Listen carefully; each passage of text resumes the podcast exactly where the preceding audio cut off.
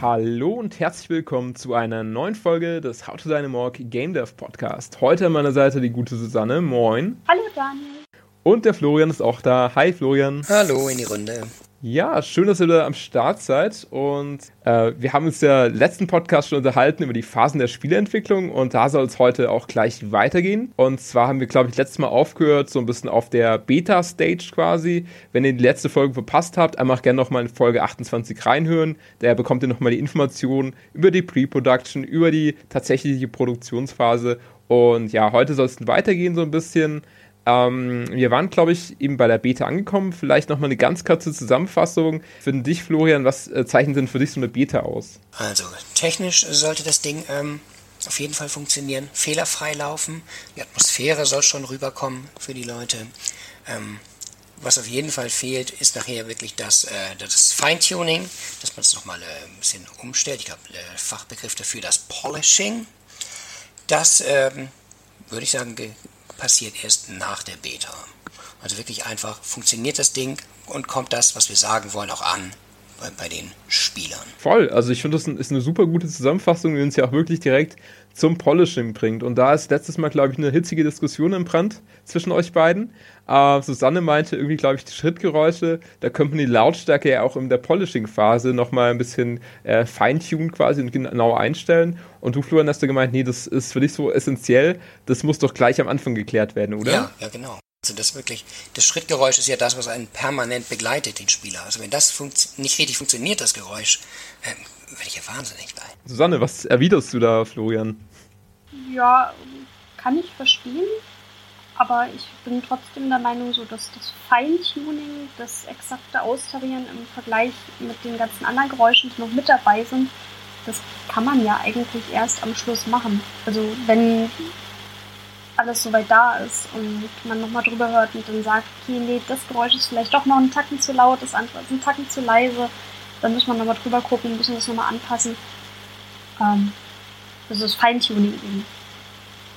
Also klar, okay. wenn, wenn das, mhm. also wenn ich vermute, was, was du eventuell meinen könntest, korrigiere mich, wenn ich falsch liege, ähm, wenn die Schrittgeräusche von Anfang an irgendwie viel zu laut oder viel zu leise sind oder sowas, natürlich korrigiert man das dann vor der Polishing-Phase, natürlich korrigiert man das dann auch vor der Beta-Version. Aber ebenso dieses Feintuning, das Abstimmen von allem auf der Audioebene miteinander, dass sozusagen die Mischung gut ist, also die, dass die Mischung final ist und nicht nur irgendwie funktioniert, das würde ich tatsächlich erst am Ende machen. Ja klar, da gebe ich dir recht. Also ähm, theoretisch einfach dieses, dieses äh, letzte Feintuning, das gehört wirklich ganz hinten ran. Ich habe es ja bei mir auch bei, den äh, grafischen Elementen. Die Figur hatten wir lange Zeit einfach ähm, nicht animiert. Ich hatte einfach so, so, einen Platzhalter und Daniel hat sie im Editor dann äh, in der Engine einfach rumgeschoben. Geht ja auch nach links schieben, nach rechts schieben, dann bewegt sie sich schon mal. Aber ich dachte auch so, jetzt müssen wir doch bald mal an den Walk Cycle rangehen, damit ich einfach diese Figur auch mal sich bewegen sehe.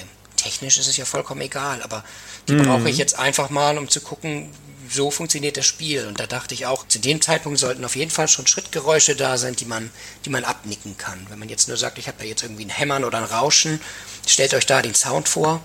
Das wird für mich leider überhaupt gar nicht klappen. Aber klar, Feintuning hinten dran. Ne? Genau, ich denke mal, das Wichtige ist halt grundsätzlich, dass du halt dich schon erstmal damit zufrieden gibst, dass du auch am Anfang ja klar in der Prototyping-Phase auch erstmal so mit Platzhalter-Sounds und Platzhalter-Grafiken arbeitest.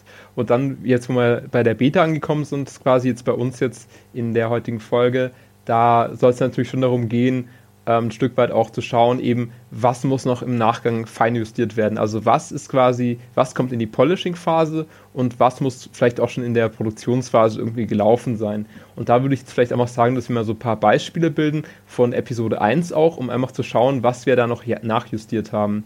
Ähm, zum Beispiel, was dir noch aufgefallen ist, ähm, zum Beispiel, dass die Türsounds, ich glaube, wir haben immer den identischen Türsound verwendet fürs Rein- und Rausgehen eines Raums. Also quasi, wenn du reingegangen bist in den Raum, zum Beispiel in die Putzkammer, dann hast du quasi den gleichen Türsound gehört, wie wenn du wieder rausgegangen bist. Und solche Sachen haben wir noch, noch im Nachgang verändert, dass wir da unterschiedliche Sounds hatten, weil du natürlich diesen einen Sound doch öfter hören wirst, äh, wenn du zum Beispiel jetzt die Putzkammertür öfter verwendest, dass du da einfach ein bisschen Varianz drin hast. Außerdem wäre es ja auch eigentlich genau genommen unlogisch, weil keine einzige Tür quietscht jedes Mal gleich, wenn man sie aufmacht. Also von daher, das ist schon sinnvoll, da auch ein paar Variationen sozusagen einzubauen. Genau, aber war es bei uns, ja? Ähm, ich wollte fragen bei den Türen, ich habe es jetzt nämlich gerade gar nicht so im Kopf. Habt ihr da äh, nur für die unterschiedlichen Türen unterschiedliche Sounds oder ist auch Tür auf, Tür zu noch, noch ein Unterschied gewesen? Genau, also es war, glaube ich, halt so, dass in der Beta-Phase war es halt so, dass eben nur ein Sound für die Putzkammer für einen Ein- und Ausgang äh, da war. Also wenn du in der Putzkammer drin standest und du bist rausgegangen, oder du standst vor der Putzkammer und bist reingegangen, da war der Sound identisch und da haben wir quasi nachjustiert und haben da nochmal ein bisschen einen zweiten Sound implementiert, um so ein bisschen Vari Varianz reinzubringen. Aber das war zum Beispiel wirklich was, wo wir gesagt haben, das ist Polishing, weil Polishing, sage ich immer mal so, für mich zumindest, ist es so gefühlt, äh, das sind alles Dinge, die du da dran vornimmst, ähm, dieses Spiel wirklich nur polieren. Das Spiel kann sich trotzdem gespielt werden, ohne dass es gepolished ist, theoretisch. Ne? Also das Spiel sollte dadurch jetzt nicht äh, komplett auf ein neues Level gehoben werden, im Sinne von, davor war es komplett unspielbar und jetzt durchs Polishing ist es spielbar oder so. Es muss einfach auch schon vor dem Polishing spielbar sein und durch das Polishing, da machst du quasi nur Sachen, ähm, die jetzt nicht wirklich etwas am Spielablauf ändern oder, sage ich mal, nicht gravierend was am Spielablauf ändern, sondern wirklich eben nur kleinere Dinge im besten Fall. Gibt es da irgendwie eine Faustregel, dass man auch sagt, Polishing darf nicht länger dauern als so und so viel Prozent des, des äh, Entwickelns? Ja, letztendlich ist es natürlich immer so, dass du gerade zumindest, wenn es jetzt bei mir äh, darum geht, irgendwie nochmal zu schauen, wo sind irgendwelche Trigger gesetzt und so weiter, da hast du natürlich am Schluss nochmal ein bisschen Feinjustierarbeit, wo du sagen würdest, das sind schon nochmal ein erheblicher Teil der Entwicklung, geht da am Schluss nochmal aufs Polishing drauf, wo du halt wirklich sagst, das sollten wir aber vielleicht doch nochmal anpassen und so weiter. Das sind halt so Kleinigkeiten, die natürlich dann gerade, ähm, weil sie eben so klein sind und dann vielleicht doch ein bisschen Detailverliebtheit benötigen, äh, schon ein bisschen mehr Arbeit äh, aufwenden müssen. Einen genauen Prozentsatz kann ich dir nicht sagen, aber ich glaube, es sind, sollten schon so 20 bis 30 sein, äh, Prozent vielleicht dann doch am Ende sein, weil das natürlich gerade auch so Anregungen aus der Community, da musst du natürlich schon sagen, okay, hm, hat er eigentlich schon recht, sollten wir vielleicht wirklich angehen, aber denkst, okay, hm, technisch ist es gar nicht jetzt mal vielleicht nicht unbedingt kompliziert, aber es ist ein bisschen aufwendiger zu implementieren. Und dann muss man schon sagen, ja, an sich eine Aufgabe, die sich vielleicht lohnt umzusetzen, aber es wird auf jeden Fall ein bisschen Zeit in Anspruch nehmen. Okay, das heißt aber auch, ähm, es, wir werden überproportional viel Zeit in die Polishing-Phase stecken. Also jetzt weißt du es natürlich schon, was äh, Polishing ausmacht. Ich wäre jetzt, glaube ich, überrascht, wenn ich weiß, 20% gehen nochmal einfach fürs Polishing drauf. Man kann sich natürlich super da drin verlieren, aber anscheinend äh, muss man auch so viel Zeit investieren. Mm, ja, es ist halt eben so, dass du am Schluss ja beim Polishing und du übersiehst ja trotzdem immer was. Also bei Episode 1 sind es ja auch so kleine Fehler unterlaufen. Äh, kann man auch im Bug Reporter nochmal sehen beim quasi Patch 1.0 oder so. oder 1.1 müsste es ja sein, nicht 1.0. Ähm, dann äh, hast du natürlich schon immer so Sachen, wo du sagst, okay, äh, ja, lustiger Bug, äh, der ist uns einfach beim Durchspielen einfach gar nicht aufgefallen. Der hat es irgendwie jetzt nicht das Spiel unspielbar gemacht. Das war einfach wirklich ein lustiger Bug tatsächlich. Äh, da, da merkt man schon, okay, es ist trotzdem, trotz Polishing am Schluss kannst du quasi nicht alle Fehler ausmerzen. Und äh, das war ja auch bei uns so, dass wir nach der Beta gesagt haben, okay, das sind jetzt für uns sehr, sehr wichtige Dinge, die wir umsetzen wollen, weil das auch vielfach von der Community gemeldet wurde. Und andere Dinge haben ja einfach gesagt im Polishing, nee, wollen wir jetzt gar nicht mehr unbedingt machen, weil es einfach auch quasi für das Spiel nicht mehr diesen großen Mehrwert bringt äh, und einfach nur viel, viel Zeit verstucken würde und den Release quasi unnötig in die Länge ziehen würde, den ähm, da haben wir einfach gesagt, okay, dann müssen wir irgendwo mal einen Cut setzen und haben natürlich einfach, bevor wir nur quasi das Community-Feedback eingebunden haben, auch geschaut, was sind uns denn persönlich äh, wichtige Sachen, die wir noch angehen wollen. Und äh, da muss man natürlich immer am Schluss auch so ein bisschen Kompromisse finden und sagen, ja gut, äh, der Aspekt ist natürlich schon interessanter, aber vielleicht greifen wir den einfach auch in Episode 2 oder bauen den in Episode 2 ein bisschen stärker aus um da halt quasi nicht immer sich im Kreis zu drehen und zu sagen, okay, weil sonst kommst du vielleicht aus diesem Polishing Loop wirklich nie raus, wenn du das immer auf den Perfektionismus hin trimmst. Klar, das klappt nicht aus, ja.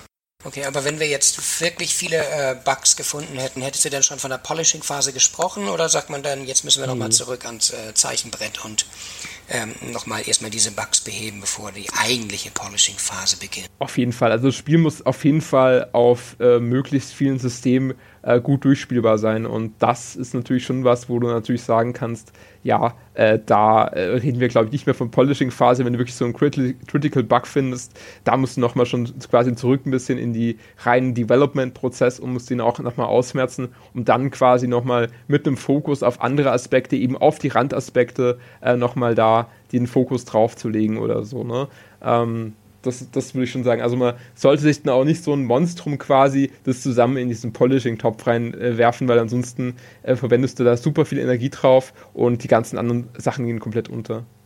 Äh, ich würde sagen, wir haben es Polishing geschafft, ja. Wir haben jetzt äh, erfolgreich Episode 1 gepolished und released. Und äh, ja, wie war es denn damals? Äh, Susanne, du erinnerst dich, wir haben direkt einen Malle-Flug gebucht, ja, und haben uns abgesetzt ins Ausland nach dem Release, oder?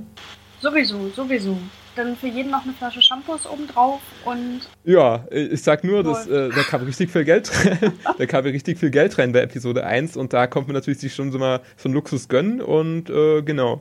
Nee, es lief natürlich ein bisschen anders ab. Also muss schon sagen, dieses Bild äh, von wegen, hey, Release ist rum und jetzt ist alles gut, jetzt kannst du erstmal dich wirklich zurückziehen und Urlaub machen, das ist halt eben nicht der Fall, weil nach dem Release kommen natürlich ganz, ganz viele mehr Spieler auf dein Spiel drauf, als es natürlich jetzt in so einer Beta-Phase oder so war, der Fall war. Also wenn erstmal quasi die Spieler draufströmen auf das Spiel, kommt natürlich nochmal viel, viel mehr Feedback. Auf verschiedenen Systemen wurde das Spiel gespielt und, und, und. Und bei uns war es jetzt zum Beispiel so bei Episode 1, dass nach Release bekannt wurde, ui, das Spiel, das läuft irgendwie auf manchen Systemen nicht so richtig, weil da wird irgendwie so ein Balken angezeigt statt der Spielfigur. Das war natürlich ein großer Schock für uns, äh, wo wir dann aber herausgefunden haben, an was es lag, auch dank der Community. Und dann haben wir halt gesagt, okay, das Problem müssen wir angehen. Das, Pro also das Problem an sich war natürlich das Ding, dass wir das nicht festgestellt haben in der Beta-Phase, weil es da einfach niemand aufgefallen ist. Das hatte halt niemand das, den Fehler. Und deswegen konnten wir das natürlich auch nicht vorher wissen, dass es den Fehler gibt. Ähm, da musst du natürlich sagen, okay, das was musst du natürlich möglichst schnell fixen, um halt eben auch den Spielern die Möglichkeit zu geben, die auf älteren Systemen unterwegs sind, äh, dass die halt es eben auch zocken können. Aber das hast du relativ schnell gefunden, woran es lag? Also einige Tage waren es auf jeden Fall nach Release, wo wir es erst gefunden haben, weil wir es auch erst zunächst mal unterschätzt hatten und dann kam diese Fehlermeldung aber doch nochmal von anderer Seite, weil zunächst mal denkst du natürlich erstmal, wenn da jemand so meldet, hey, ich habe da irgendwie einen schwarzen Balken auf dem System, dann sagst du, okay, ja, schick mal die Specs durch. Dann hat er die Specs durchgeschickt und da dachte ich so, okay, der Rechner ist schon relativ alt, das könnte natürlich einfach daran liegen, betagter Rechner hm, das kann irgendwie, äh, ja, kann vielleicht einfach am Rechner liegen, an der Konfiguration. Wir können ja nicht alle Uraltrechner quasi noch supporten. Das war auch erstmal die offizielle Stellungnahme.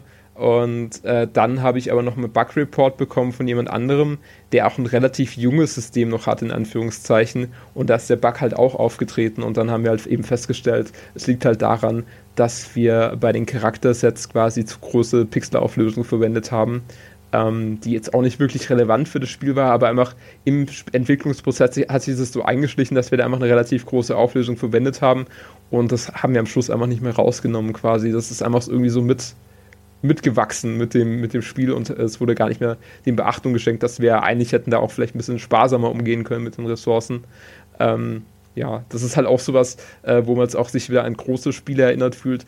Da läuft es ja auch oft so, dass quasi die Entwickler am Schluss gar nicht mehr die Zeit oder vielleicht auch äh, so ein bisschen ja die Ressourcen halt haben, um äh, so Schlampigkeiten während der Entwicklung wieder rauszunehmen. Ne? Das ist halt eine ganz stark äh, schwierige Sache, wenn du sagst, okay, das Spiel läuft ja eigentlich rund, äh, wieso sollst du quasi deinen äh, Spaghetti-Code vielleicht entlüften oder deine ähm, Assets nochmal alle äh, durchgehen und die nochmal auf auf das äh, optimierteste Niveau bringen, das ist natürlich so eine Sache, da muss ich schon sagen, ist halt auch in der echten Spielentwicklung nicht viel anders. Kommt man ja vielleicht auch nicht gleich drauf, dass in einem Pixelspiel das ähm, so den Rahmen sprengen könnte.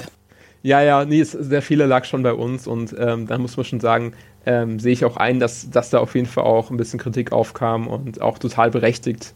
Ähm, damit musste ich auch erstmal umgehen und ist natürlich auch gerade so, wenn man sich denkt, äh, wir machen das ja alle nicht hauptberuflich, aber man hat natürlich schon so eine Passion auch für sein Spiel und möchte das natürlich auch möglichst vielen Spielern zur Verfügung stellen. Deswegen habe ich da eigentlich schon alles dran gesetzt, dass ich den Bug auch wirklich, wo ich dann wusste, wie die Problemlösung äh, funktioniert und das eben halt das Problem auch mehr als auf nur einem System auftritt, dass ich mich dann doch nochmal ransetze und das halt mal fix. Ne? Also ähm, ja, ich hoffe, die User, die es betroffen hat, dass sie es halt auch so äh, nochmal quasi mitbekommen haben, dass wir da eben einen Fix rausgebracht haben. Und ja, von daher hoffe ich einfach, dass, dass wir da schnell genug reagiert haben.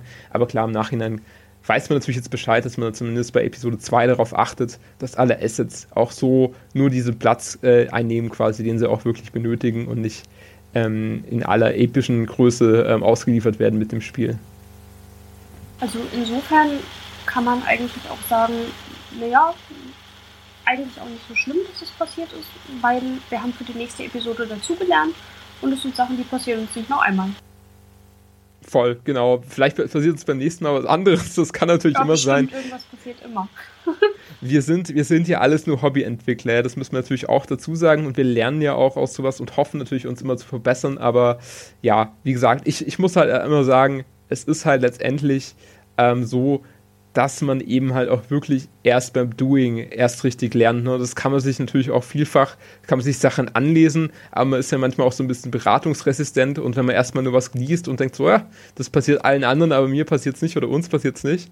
Äh, man muss manchmal muss man auch wirklich diesen, diese Fehler erstmal durchgehen, selbst, damit man auch wirklich sieht, okay, ja, äh, die anderen haben ja doch recht gehabt. Sollte man vielleicht nicht so machen. Ne? Ähm, in dem konkreten Fall war es jetzt allerdings nicht so, dass ich da quasi bewusst irgendwie äh, Scheuklappen auf hatte und gesagt habe, ja, äh, nee, das hat natürlich bei uns irgendwie, ist es nicht, nicht eine relevante Größe oder so.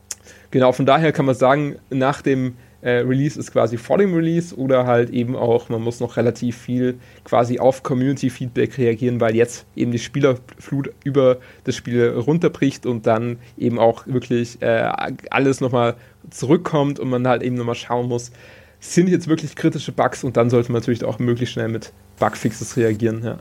Und wo wart ihr denn unterwegs in den Netzwerken oder äh, wo hast du auf Feedback gewartet? Wo haben sich die Leute gemeldet mit Problemen? Ja, ganz unterschiedlich natürlich bei Discord zum einen. Da haben sich einige gemeldet ähm, und vor allem Viele haben mich dann privat halt auch auf Facebook oder so angeschrieben. Sei es jetzt Leute, die mich irgendwie mit befreundet haben, die mich kannten, oder auch teilweise ganz fremde Leute, äh, die einfach irgendwie gesehen haben, ah, How to Dynamorg, Daniel Rottinger, die haben dann teilweise halt über die How to Dynamorg-Seite mich angeschrieben oder auch über meinen privaten äh, Facebook-Account. Und teilweise war es halt auch so, dass wir in einigen Foren quasi gepostet haben, dass das Game jetzt eben draußen ist und dann kam das natürlich auch über die Foren äh, zurückgespiegelt, das Feedback. Das heißt, da hattest du dann auch überall die Fühler noch ausgestreckt, dass von da überall noch, wo du gepostet hast, Feedback kommen kann. Ne? Ja, ich, ich, das Schlimmste wäre natürlich gewesen, ähm, das musst du natürlich ehrlicherweise sagen, uns ist natürlich, liegt natürlich jeder Spieler irgendwie am Herzen, aber was natürlich besonders kritisch gewesen wäre, wenn beispielsweise jetzt ähm, quasi so ein Pressevertreter, an wen wir das Spiel rausgeschickt haben, wir wurden ja damals ziemlich gut bei der PC Gamer gefeatured, dass zum Beispiel bei denen der Bug aufgetreten wäre. Das wäre natürlich sehr tödlich gewesen, ne? wenn du quasi wirklich einem Journalisten ein Spiel gibst und dem quasi ein unspielbares Projekt äh, wie bereitstellst oder so, weil der halt nur so einen Kastenstand der Spielfigur angezeigt bekommt das wäre natürlich äh, schön schade gewesen, aber ähm, ja, ist zum Glück im Nachhinein sich alles gut ausgegangen und ähm, ich hoffe, hoffe, dass wir da auf jeden Fall ähm, auch so ein bisschen jetzt für Transparenz gesorgt haben. Ich glaube, in der Form haben wir es noch nie so aufgelöst, was da alles im Hintergrund so ablief. Und das sind sicher auch ein paar Versäumnisse auf unserer Seite gewesen, dass wir das nicht so schnell äh, verstanden haben, dass der Bug vielleicht auch bei mehr Leuten auftreten könnte. Und ja, dafür nochmal Sorry an die Leute, die es betroffen hat, aber wir hoffen, dass wir da zumindest äh, draus gelernt haben und ihr auch ein bisschen nachvollziehen könnt, wie es dazu kam. Ja, übrigens äh, vielen, vielen Dank an alle Hörer, die beim letzten Mal so fleißig reingehört haben. Hat uns sehr gefreut, dass die Episode quasi sehr gut ankam zu diesen Phasen der Spieleentwicklung und hoffen natürlich auch, dass euch diese Episode gefallen hat. Wenn dem so ist, gerne Feedback hinterlassen, auch an podcast.howtodynamorg.de oder über Discord oder natürlich auch super gerne via iTunes eine Rezension hinterlassen. Das würde uns sehr, sehr freuen. Und von daher würde ich sagen, wir hören uns beim nächsten Mal wieder. Und bis dahin, äh, ja, entwickelt gerne natürlich auch weiterhin eure eigenen Games. Da ist ja auch immer der ein oder andere Developer, der sich mal über Discord bei uns meldet und sagt, hey, ich habe auch ein eigenes Spiel am Start oder per Twitter. Da freuen wir uns natürlich auch mal sehr, wenn wir ähm, quasi andere Entwickler vielleicht auch ein bisschen inspirieren mit unserem Podcast oder denen so ein bisschen ähm, Wissen mitgeben, also oder vielleicht einfach Erfahrungswerte, weil Wissen ist es ja vielleicht auch nicht immer, aber zumindest Erfahrungswerte und äh, hoffen wir einfach, dass ihr uns da ein bisschen treu bleibt und ja, von daher würde ich sagen, bis zum nächsten Mal. Ciao, ciao. Tschüss. Tschüss.